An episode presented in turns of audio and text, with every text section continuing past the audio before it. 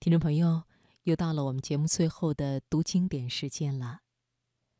美丽的容貌是很多人都追求的，但是，只有心底的明媚，才能滋养出持久的美丽。今晚的读经典为你送上毕淑敏的文章《相由心生，命由己造》，摘自《绝望之后的曙光》。岁月匆匆。存，读经典。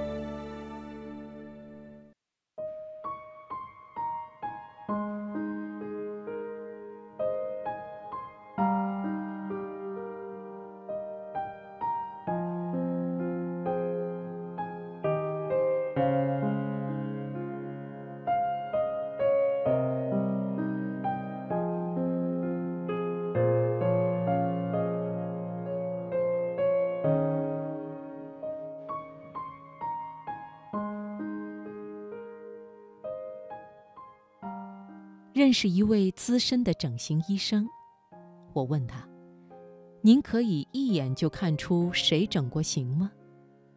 他说：“基本可以，特别是演艺界的人，他们的脸是公开的档案。”他还说：“整形这件事，大约有百分之六十的效果要仰仗整形医生的经验和技术，剩下的百分之三十呢，要看接受者的条件。”比如，不能是疤痕体质。我把这两者的概率加了一下，并不到百分之百，就说那剩下的呢？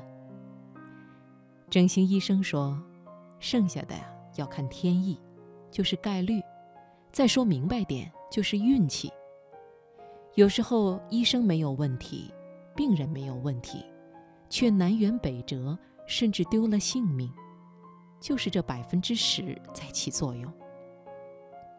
我说这么有风险的事情，为什么人们还要前赴后继呢？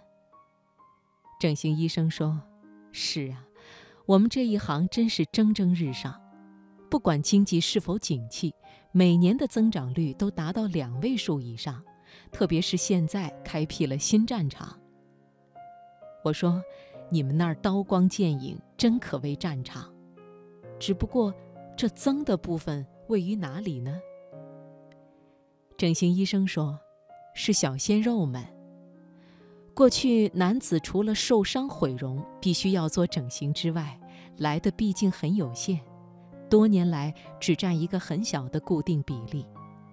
最近几年，小鲜肉啊、颜值啊呼声震天，年轻男子整形的比例大幅度上升。天生的小鲜肉数目毕竟有限，我们就后天大批量制造小鲜肉和好颜值，这也迎来了整个市场的黄金发展期。我说，整形前您一定要好好观察他们的长相吧。整形医生说，除此之外，最重要的是我一定要让他们回答一个问题，回答不正确的，我就不给他做整形。我说是什么问题？整形医生说：“请把你的心想象成一座山谷，告诉我那里是怎样的景象。”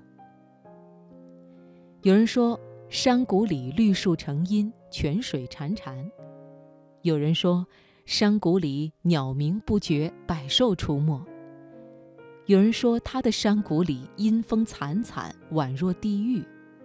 有人说，他的山谷里毒蛇盘踞，豺狗成群。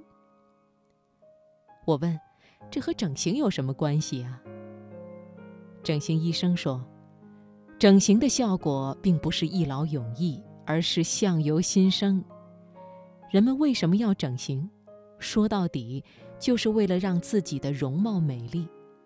可是再端正的容貌，也不是一成不变的。”它一定会随着人心的动荡而此起彼伏，就好像一件牛仔裤穿在不同的人身上，半年以后就会养成不同的纹路。人的容貌是一块更为细腻的布，天然的容貌是这样，靠人工矫正过的容貌更经不起磨损，愁苦会生出相应的皱纹。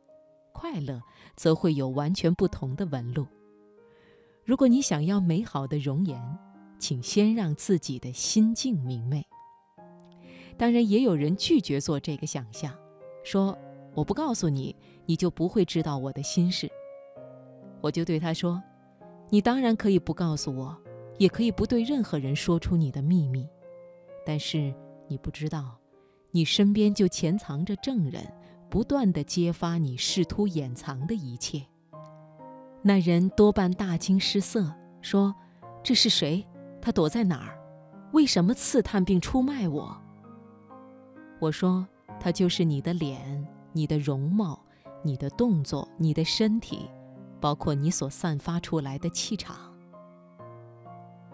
我们的心灵就像树根，滋养、生发、塑造着我们的身体。一棵树的叶子。”光泽灼灼，花开艳丽，你就知道它的根系深长，营养丰饶。绝大多数的叶子和根长得一点都不相似，可叶子是根的正见照。很多人用尽种种办法来补充皮肤上的水，来拉直面颊上的纹，来填丰唇上的沟壑，来挑垫低垂的眉。在高明的整形医生手下，这些都不是难事。你可以在短时间内看到某人焕然一新的容貌。然而，整形医生手中的刀却抵不过天下另外两把刀。我问：“那两把刀是什么呢？”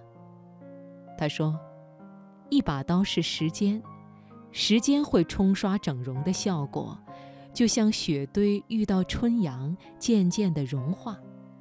还有一把更尖锐的刀，就是心灵的雕刻。只有心底的明媚，才能滋养出旷日持久的美丽。